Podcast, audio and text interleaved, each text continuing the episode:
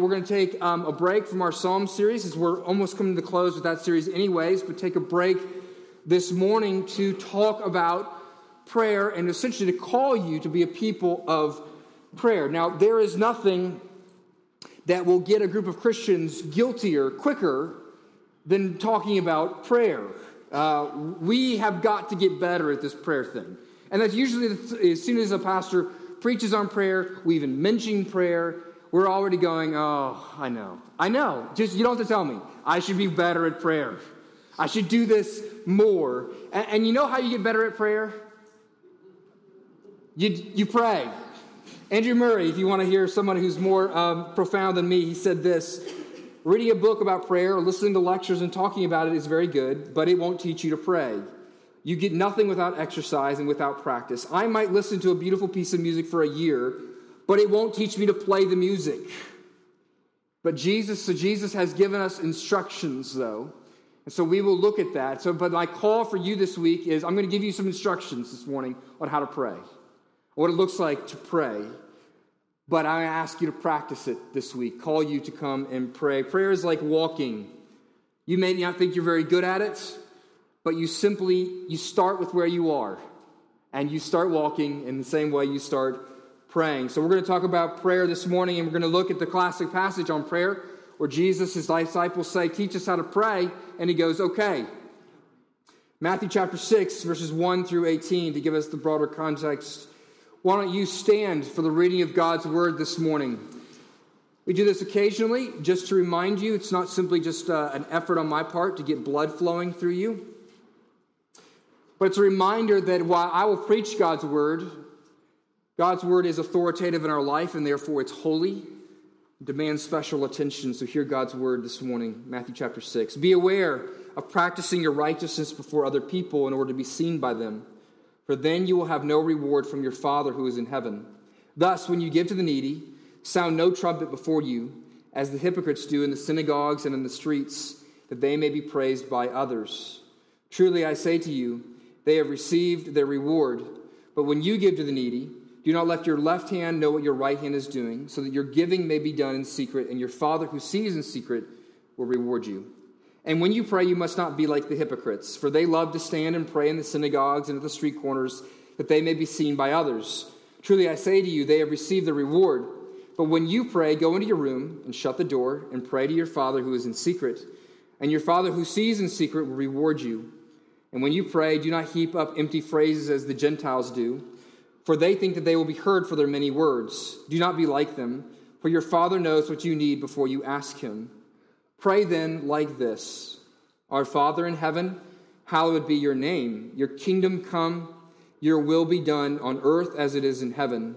Give us this day our daily bread and forgive us our debts, as we also have forgiven our debtors. And lead us not into temptation, but deliver us from evil. For if you forgive others their trespasses, your heavenly Father will also forgive you. But if you do not forgive others their trespasses, neither will your Father forgive your trespasses. And when you fast, do not look gloomy like the hypocrites, for they disfigure their faces, that their fasting may be seen by others. And truly I say to you, they have received the reward. But when you fast, anoint your head and wash your face, that your fasting may be seen, not be seen by others, but by your Father who is in secret. And your Father who sees in secret will reward you. May the grass wither and the flower fade, but the word of our God may it stand and live forever. You may be seated. prayer this morning, uh, we get, I think, in the larger context of this prayer, well, we see obviously not only the, with the content that we're to pray, we see some priorities for our prayer life, we see God's power in our prayers, but in the greater context, we also see the point of prayer. The point of prayer, and that's where we're going to start this morning. Point of prayer. What is the point of prayer? Why do we pray?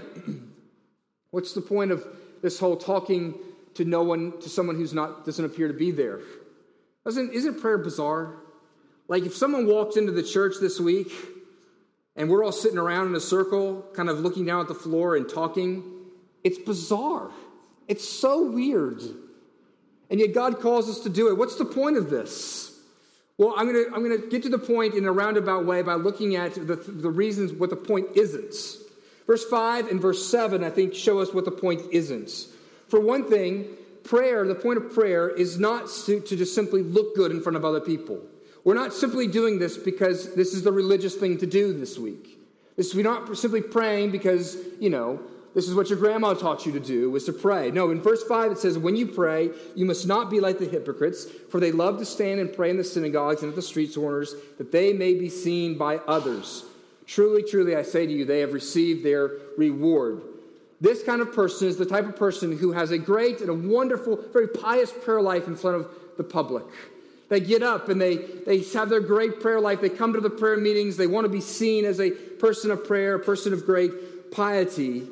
Person, the point is, though, here, what Jesus would say is these people look really spiritual, they look really obedient, but they actually have no real prayer life in secret with God. So, one reason not to pray is to simply make yourself look good in front of the other people. So, don't come this week if that's your goal. If your goal is to say, well, you know, I want to look good in front of all these church people, then that's not the reason to pray. Here's the other reason not to pray and that's verse 7. It says, And when you pray, do not heap up empty phrases the Gentiles do, for they think that they will be heard for their many words. Do not be like them, for your Father knows what you need before you ask. So, what Jesus is doing here is he's turned into one group. One's the, the very religious people, the hypocrites, who only really pray in public. They have no personal relationship with God. And then we turn to the other group, and this is the Gentiles, the pagans in the mind of the Jewish people to whom Jesus is speaking to. And what he says in other translations is that the Gentiles, they babble on like pagans. In other words, what he's saying is they use many words. And it's, they, it's what he says is that they, because of their fervor, or they think because of their fervor, their great passion, if they can just say the right things and have the greatest amount of fervor as they pray, then God will hear their prayers and he will say yes to them.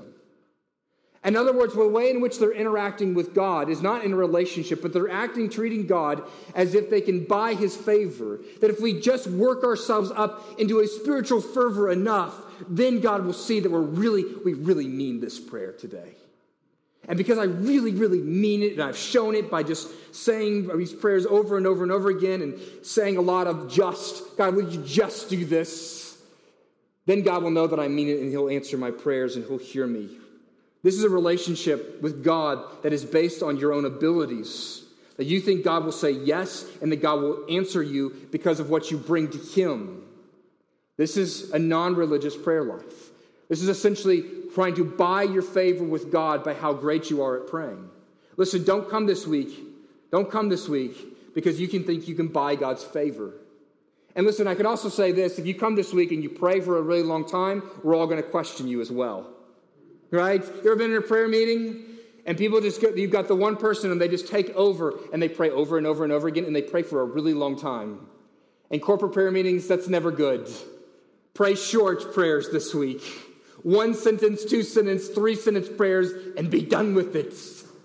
God hears you from the word go. You don't have to convince us or convince him in order to get him to hear you with your long winded prayer life. But why? What is the point of prayer? Why should we pray? If it's not these two reasons, why? The reason why we should pray is to get to know God.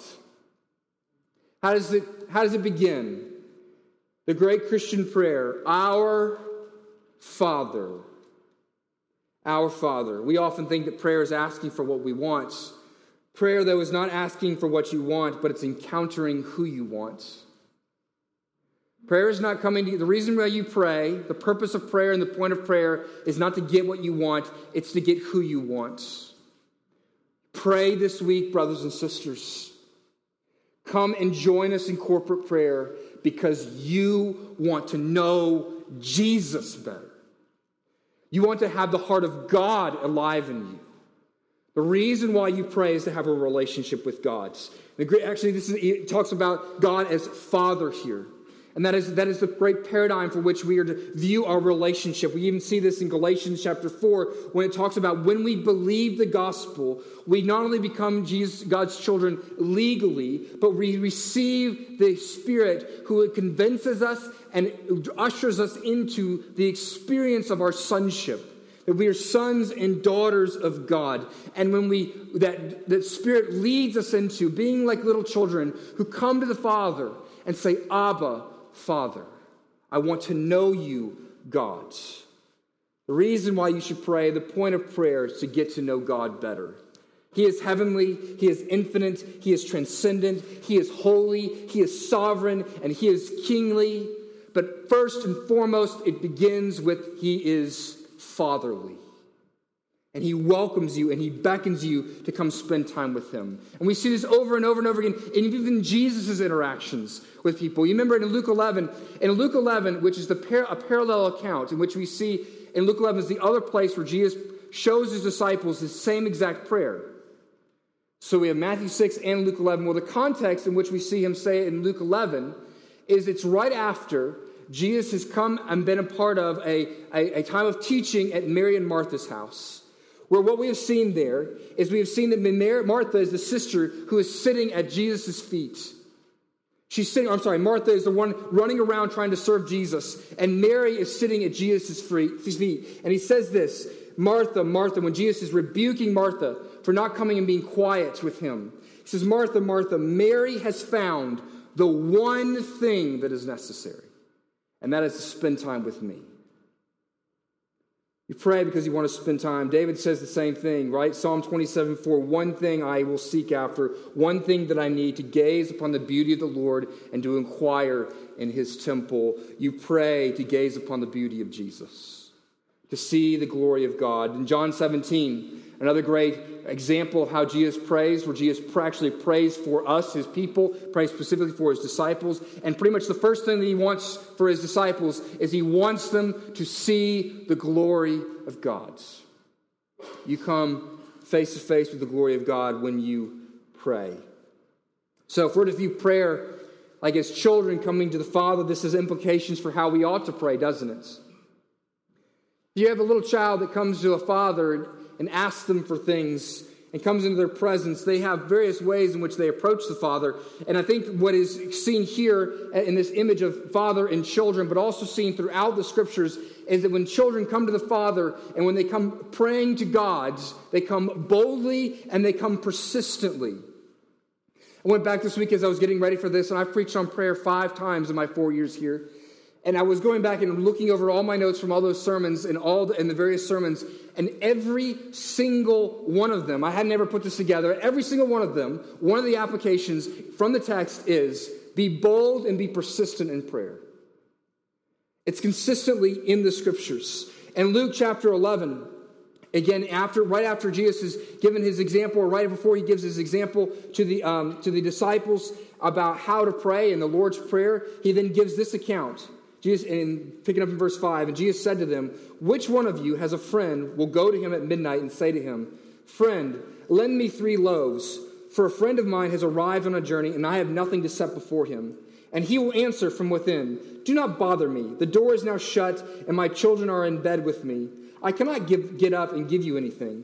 I tell you, though he will not get up and give him anything because he is his friend, yet because of his impudence, he will rise and give him whatever he needs.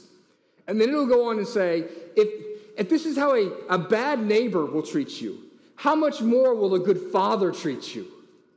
Jesus, the perfect neighbor. What Jesus is telling about in here in this, in this account is there's a man who's gone to bed with his family. And back then, people would have to sleep in the same beds, right? They didn't have beds like us. And they all would sleep in the same room. And so he's locked the door and he's hanging, he's, all his family's in bed. And his neighbor comes and knocks on the door and says, I, I, I need some bread. Will you have any, any bread? I got to feed this person who's come to my house. He says, No, I'm not going to get up. My kids are here. I'm going to wake them up. And it's, you know, I have to go get the bread. No, I'm not going to get up. You, you have bothered me in the middle of the night. But the, he will eventually get up. Why? It says because of the impudence, the persistence of the man knocking on the door. And Jesus says that is how you pray. That is how you pray. You bug God with your prayers. Like a child bugs a father. Is, is, is Jesus, is God just simply a petulant neighbor who's eventually just going to go, oh, fine, no, he's way better than that. What, what, but here's the question with our persistence why do we need to ask over and over and over again? Here's the reality because persisting in prayer actually drives you to this place where you realize and offering your desires before God by perhaps making you wait, you begin to realize that really what you need most of all, more than anything else, is God Himself. Henri Nouwen put it this way you must be patient in your prayers and persistent in your prayers until your hands are completely open to God. You're persistent, so be persistent in your prayers. You know, it, it later it talks about that you should knock, right? Seek ye first the kingdom of God. It says it talks about knocking the door, and the door will be open to you. Knocking. Now, when you knock on someone's door, do you simply just do it once? Knock. That's a thud, right? No one's going to answer the door. They're going to go, What? Did you hear that? No, knocking is what we're to do. It's knock, knock, knock, knock, knock. If any of you are Big Bang Theories fans, that's what Sheldon does when he goes to Penny's door. Penny, Penny, Penny. And so you need to do just in your prayer life Jesus, Jesus, Jesus. Would you be persistent and keep knocking? Martyn Lloyd-Jones said this that give God, we are to give God no rest. Keep on, bombard God, bombard heaven until the answers come. If you think this is simply me making too big of a deal about this, it actually says this in the scriptures as well. Isaiah 62, verse 6 and 7. On your walls of Jerusalem, I have set watchmen all day and all the night. They shall never be silent. You who put the Lord in remembrance, take no rest and give him no rest until he establishes Jerusalem and makes it the praise of the earth. Give God no rest. Be persistent with your prayers like a child. Now, only children can get away with this, right? Now, after church, if I'm talking to one of you and I'm having a conversation, we're in a deep conversation about something going on in your life, and someone where one of, one of the other people in the church would come up to me and just come up next to my shoulder and go, hey, hey, hey, hey, I would eventually go, turn and go, what? Go away. You are being rude. Now, if my now the only person in the church, my wife can't even get away with that, right? If my wife did that, she also would get that same response, maybe even worse than you guys. But the one person, the two, actually, there's three or four people in this church who can get away with that. They're my children. They can come up and go, hey, hey, they can be like the man in the middle of the night. In fact, they did this three times last night. And which they come to me and say, hey, would you like to come sleep in my bed with me? The persistence of little children, only kids can do this. Only we as God's children can have the boldness and the boldness to courageously, courageously come by God's bed at night and say, Would you come and be next to me? President of the United States, if you need him, if you try to call him, you might, you might be able to get the White House switchboard, maybe. But you would never be able to get him. But there's a couple people who live down the hall from him who, if they called in the middle of the night, he could come running. You know how to pray? You want to pray? You pray like a child. Let me give you a recommendation of a book that I think would drive this home for you. It's A Praying Life by Paul Miller. The whole book is about this. It's gleaning from the idea of sonship. We are sons and daughters of God. Find that understanding this and driving this truth that you are God's child more than anything else will drive, will motivate your prayer life, will draw you into sweet communion with God. So pray because you want to know the Father, and pray boldly because He is your Father.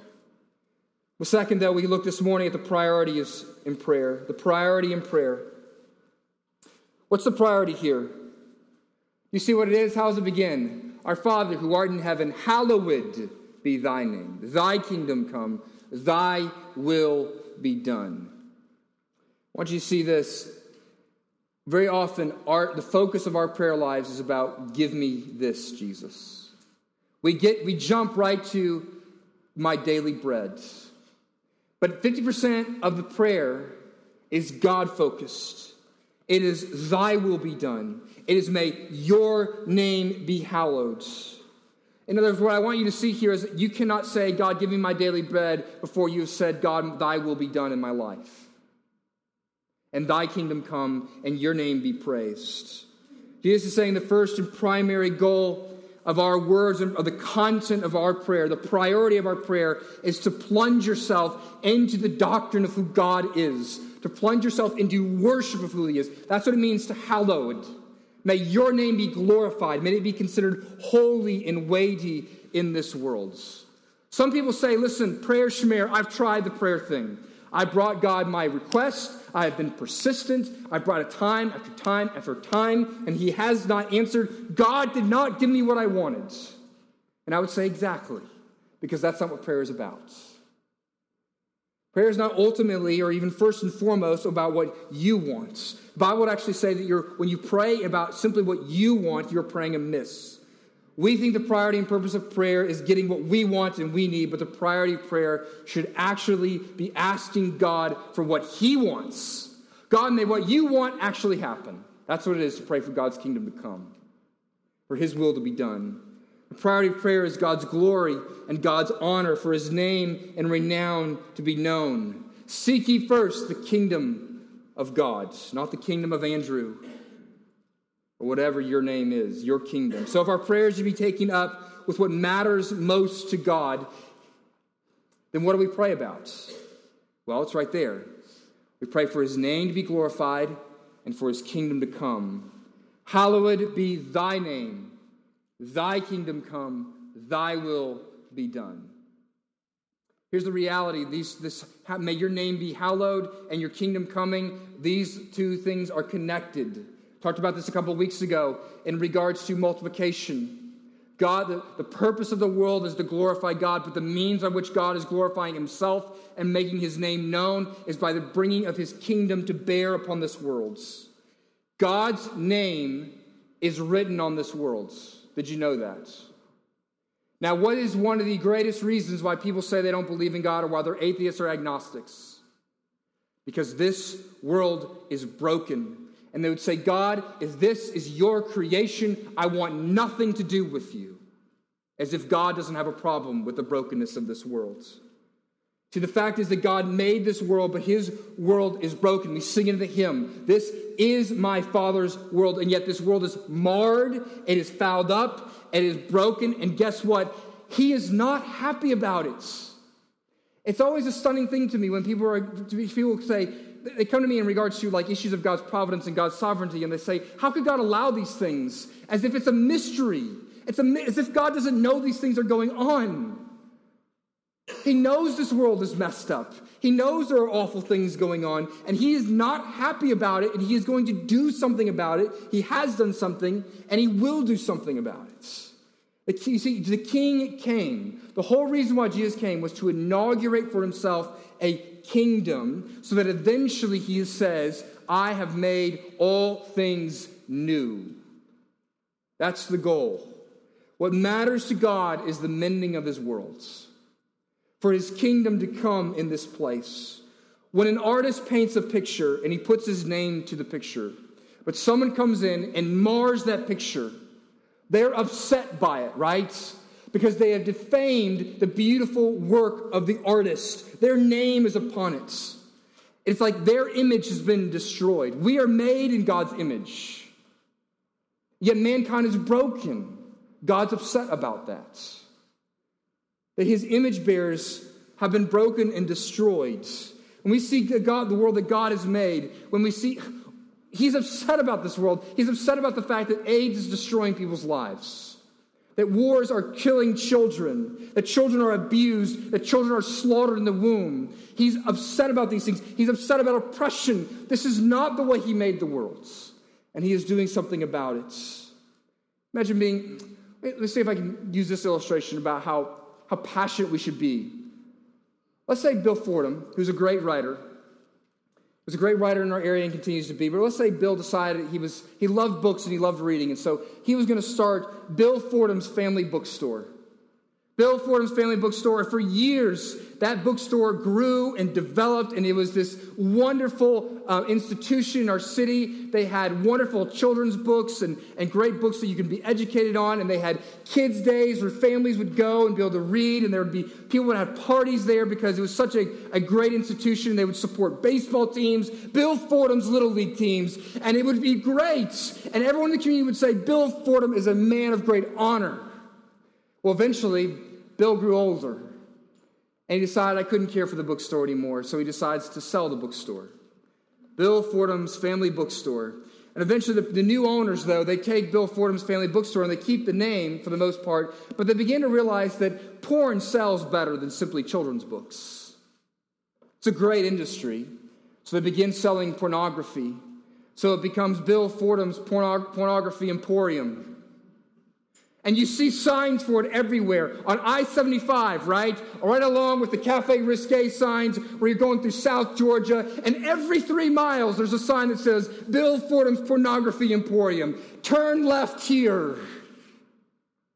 If you're Bill Fordham's kids, would you be angry about how his name is now being used? I'd be angry. And you would say, I want to restore his name that's what we're about. That bringing the kingdom that God wanted and longed for this world to be like. And in that way, we hallow God's name. Therefore, when you see brokenness, when you see sex trafficking in this world, you say, I want to put an end to that because that defames the name of God, that destroys his image bearers. And you're passionate about that. And therefore, this becomes the priority of your prayer life that I will get on my knees and I will plead with God to do something. God, God, would you bring glory to your name once again by changing this broken world into your beautiful kingdom? This changes even the way you pray for your own personal needs, right? Pray, you pray for your wayward child's for some, we pray because we would say, God, rescue my kid. I want my kid's life to work. I want him to be prosperous and, and fruitful. I can't sleep at night, God, because of how, how distressful my kid's life is. Now, that's a nice prayer, but that's not a kingdom prayer. So this, this changes even the way you, change, you pray for your daily bread, for God's provision. You begin to pray, God, my child is your image bearer. That is a covenant child. You've placed your name on him or her. God, would you bring glory to your name by drawing them out of this addiction, drawing them out of their unbelief, and drawing them back to yourself so that you may be praised. That you be praised. That's a prayer for your child that's prayed in light of God's kingdom and God's glory. It's not ultimately about you and it's not ultimately about your kid. It's about God's name. Is how the Israelites prayed. God, don't let the Philistines defeat us, because if the Philistines defeat us, your name will be defamed. Give us victory. May the kingdom of Israel come, because this is where your temple is. This is where your name is. You've placed your name on us. So this is the priority. The priority. This week we'll pray for God's glory. We start with worship and prayer, with who God is and how we long for the world to know Him in that way, for His kingdom to come. Can I, can I, can I ask you to pray this way? That you would pray as you read God's word and you would see, that you begin seeing how God's kingdom is designed. And that you'd start, maybe if you start your kingdom prayers this way God, your kingdom is this way. God, in your kingdom, there are no orphans, they're all adopted. Therefore, God, but in Kiro County, there are orphans everywhere. God, would your kingdom come? May children be adopted into your family. Gives you context for which to pray all these prayers. Kingdom prayers in light of the nature of God's kingdom. The last, last point we're going to look at, though, this morning is the posture of prayer. We have the priorities of prayer, which is God's glory, His name, and His kingdom. But third, the point of prayer that He would be glorified, that we would come to know Him the posture is to come to God in this way is helpless and needy and dependent. How do children come to their fathers? Helpless, needy, and dependent. We are the people who need a handout. That's what we need. We are the people who are desperate. We are needy. We, would, we should pray like this God, if you don't come and if you won't work, then I won't be able to feed my family. Then the city will not be changed. I won't experience the beauty of forgiveness. My relationships will be destroyed. I won't be able to resist temptation. I need you, God, dependence. Some might say, listen, I no. Some people have got have got this flipped. They say, yes, yes, we should be praying about God's glory. Worship, worship, worship. You should spend far less time praying about your needs. Listen, it is not prideful to pray about your needs. Frankly, it's prideful not to pray about your needs. If you don't pray about your needs, it's because you think you can do it all yourself. And one of the things that my wife and I feel like I'm constantly having to confess I wish it was, would lead to repentance, which means turning away from failure and moving towards doing right. But very often, what my wife and I do at the end of the day when we're debriefing, you're talking about the weight, the weight of life, the struggles of life, and we talk. And that's nice. That's nice for us to talk. But guess what? My wife can't save my problems, and I can't change hers. But there is a God who can. Very often, it would be, frankly, far more psychologically helpful for us if we would just go, you know what, maybe we should stop talking about this, and maybe we should start praying our fears. Pray. We think we can figure it out if we just talk it out and talk to enough people, get enough advice. Listen, that's fine, and that's great, but you should begin by praying. Ray Cortez tells a story of a pastor friend who, um, a, a, while back, um, had back surgery and his back was completely out for months and months and months. He was on his back. He couldn't do anything. He couldn't, hardly, he couldn't even hardly watch TV because of the nature of the way he had to be sit in the bed. He couldn't read hardly because he, he couldn't hold up his book very well without it beginning to strain his neck. And so for months, he laid in bed. And so if you can't read hardly, and you can't watch TV, you can't go do anything, what what's left to do? Well, he decided he was bored, so he prayed. Not because he was really spiritual, but simply because he was bored and there was nothing else to do. But as he began to pray, he began to enjoy it more and more and more. A pastor, he began to take the church directory and all the names of the people in the church and visiting the church, and he just simply prayed through the names. Every day, he prayed for every single person in his church by name. He said it was the sweetest days of his life as a pastor, before or after. But eventually, he got better, and he was able to go back to work. he says he specifically remembers simply praying this God, this has been nice, but now I got some work to do. I got to get some stuff done. And he realized a number of months later how wrong that was. That God had been given him the grace of being able to do nothing but pray for his people. He realized that when he was sick, when he was most sick, he was actually spiritually really well. He was a better pastor. When he was weak, he was strong. But when he got strong again, he got weak because he began to lean on his own power. We need to be utterly dependent as we come to prayer. You pray when you realize you're utterly dependent. And in our dependence, what are we asking for? Well, three things, right? Three areas, really. Look at these briefly. First, we pray for our daily bread. There are three ways in which we are dependent here on daily bread. Dependence on bread means it means you live generously. It means you live really generously. You ever notice this? Does it say, Lord, would you give me my yearly bread, or my monthly bread, or my weekly bread? No, it says what? Give me my daily bread. The prayer is hearkening back to the days in which Israel was walking, was heading from through the wilderness for 40 years. And God provided them manna for food on each and every day. But the command from God was this never collect more than one day's portion of manna. But people would always try to, you know, I'm going to grab a week's worth so I don't have to trust that tomorrow the manna will come.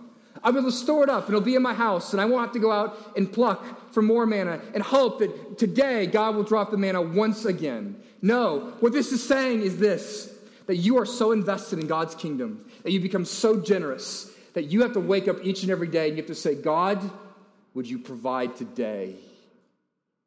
Provide today. Are you living with that sort of generosity? See, we would like we would really like to avoid this sort of trust and dependence, wouldn't we? This is a really this this is not the kind of dependence we would like. Frankly, everybody else around us would tell us that we're being we're being bad stewards if we live this way. God, give me my daily bread. God, I'm going to need you Tuesday, and I'm going to need you Wednesday, I'm going to need you Thursday. And frankly, if you live this generously, my guess is you're going to, have to, you're going to be forced on your knees a lot more. Forced on your knees. Many of you know the story of George Mueller, right? He was a great missionary within England who cared for orphans. And he, over his course of his years of ministry, he would never, ever take a salary for this particular reason because he knew that he needed to be utterly dependent on God's provision. So that's what he did. No salary, get up every day. God, would you provide for my daily bread? Second, dependence on daily bread means we must submit to God's will. You got to submit to God's will. Before we pray, give us our daily bread, remember we've prayed, Thy will be done. This must be remembered as even as we move on to our own specific personal needs or the needs around us. In other words, we must surrender our will to God's will first. If you're remembering that you are God's child, that He is your Father, then that means that there are times when God will not give you your daily bread, what you are asking for today. Why? Because He knows better than you do. Remember, He's a father and you're a little child. When my kids come and ask me for candy at 9:30 at night, I say no. Why? Well, mostly it's selfish because I want them to go to bed. But second, it's also good for their good because I know they need sleep. Listen, there's many times in which we as little children go to God and we say, God, this is from my perspective, from my little four year old brain. This is what I want. This is what, dear, if you would provide this, this would be the daily bread. This is the provision I need in my life. And God says, that's nice and that's a sweet prayer, but that's not what you need. You need something more.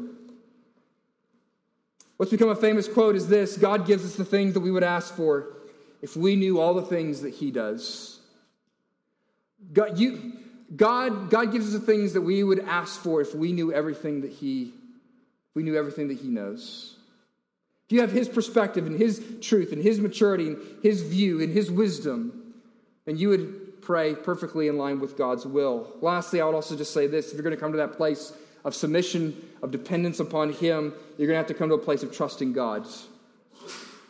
And I simply want to say this here. I'm going to quote Soren Kierkegaard, who said this This is our comfort that God answers every prayer, for either He gives what we pray for or something far better.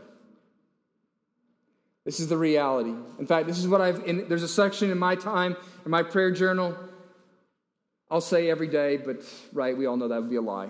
But a couple times a week when I get through good prayer time and come to this point of praying my needs and asking for God's provision, I begin it this way. In my journal, I say, I say exactly that. God, I'm going to ask you for these things, and I know you will give them to me, or you'll give, them, give me something better. You'll give them to me, or give me something better. So that's praying for your daily bread. Come to that place of dependence upon God. But we have other ways in which we are dependent on God. Two other ways. And these are not simply things that we want God to give us, but ways in which we want God to change us and shape us. Right? The next is forgiveness, right? God, I'm dependent upon you. I'm coming humbly and dependent on your forgiveness. But to say, forgive us our debts. It means that we come to God confessing our sins. Because God is a forgiving God, we have to pray penitently and honestly. We're not coming hiding our sins. He knows your sins. So go through the great therapy, the spiritual therapy of confessing them to God, laying them at his feet and asking for his forgiveness. We must come to God as people who understand that we deserve his wrath but that forgiveness, like any good father, is freely and lovingly offered to us. So come pleading God's forgiveness. But not only we to ask God to forgive our sins, but we're also saying, God, may you make us a forgiving person. Listen, you may be, it may be easy for you in the quiet and the private to ask God to forgive your sins. But man, it may be far more difficult for you to go, go to God and say, God, help me to forgive the people who've offended me deeply. We need to experience a forgiveness from God that so changes us that we can forgive other people. We've actually we've been forgiven, and you know how we know it? We know it when we become forgiving people. There's actually a warning in this text, and it's quite frightening, isn't it? Later on, right after the prayer, it says, If you don't forgive your neighbor, then your father won't forgive your sins. What? That seems that seems a little hard. Here's what it means it means if you will not forgive, then it shows that you do not understand the gospel. And it shows that you have never actually been forgiven yourself. You've never experienced the forgiveness of God. Because those who have come to terms with the wrath that they deserve and the forgiveness that they need so desperately from God, and they've heard God say, I have forgiven you, I have forgiven you, I have forgiven you, those people cannot get up on their high horse and say, I am better than you, and I will never forgive that person. The person who's experienced this kind of level of forgiveness, the infidelity, the terrible infidelity that we have had against God, and yet He has said, I love you and I forgive you and I'm going to come after you and I'm going to ransom you back to myself. If you've understood that, then even when that spouse cheats on you, you say, I forgive you. So you got to forgive. You got to forgive. Third, we pray for deliverance. So we're dependent on our daily bread, we're dependent on God's forgiveness. And third, we're deli- dependent on his deliverance. Very briefly, the final request here is that we would be a people when we face temptation, when we face the difficulties of life, that we don't do it out of our own strength, but we do it out of the power of God. In other words, you're saying, God, today I'm going to face some really ridiculous things. I'm going to face coworkers that are nasty and mean, and I just want to slander them. I want to gossip about them behind their back. That's going to be the temptation. And listen, I have no power to stop that in and of myself. If you do not come in your power, I am utterly dependent on you to help me obey today, to resist the temptation of the evil one. So here's the question How do you become a person who surrenders and trusts your Father in this way? You be some so dependent. How do we get, and uh, more than that, how do we, how do we come to a place where we know, we know that God is our Father? Because there was a son, the answer is, because there was a son who came and prayed this prayer perfectly, didn't he? There was a son who came, and in the garden, he says, I don't want to go to the cross. I don't want to have to make a way for, them, for you to be their father, for you to forgive their sins. And yet, what does he say? Not my will, but thy will be done.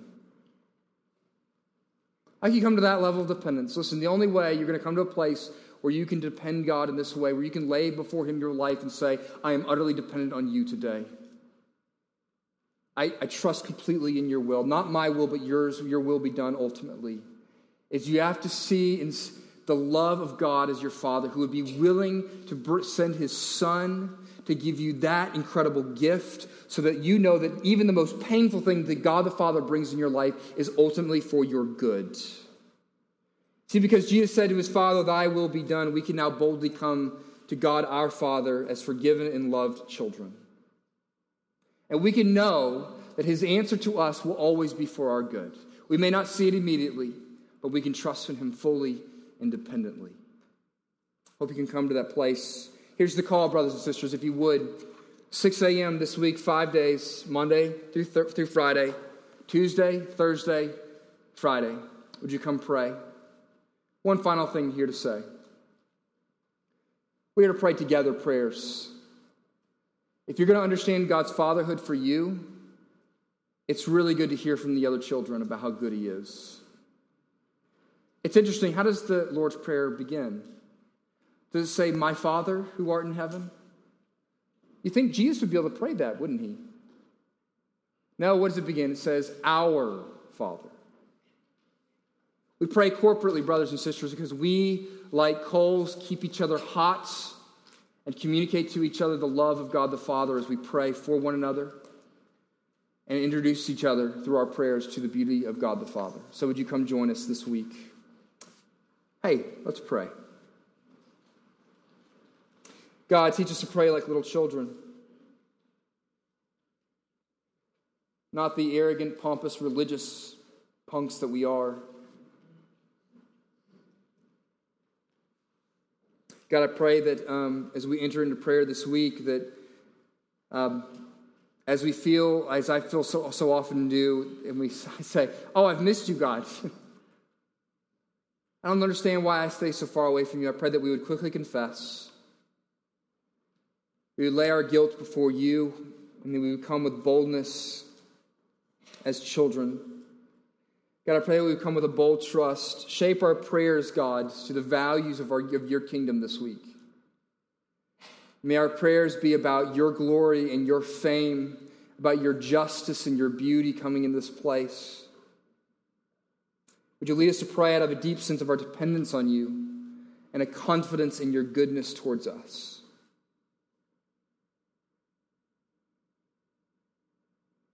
So, gracious God, teach us to pray as children. And gracious God, we thank you that you've heard this prayer and you'll hear all the prayers this week through the precious name of Jesus, who has broken through the curtain and takes our prayers before you. It's in his name we pray. Amen.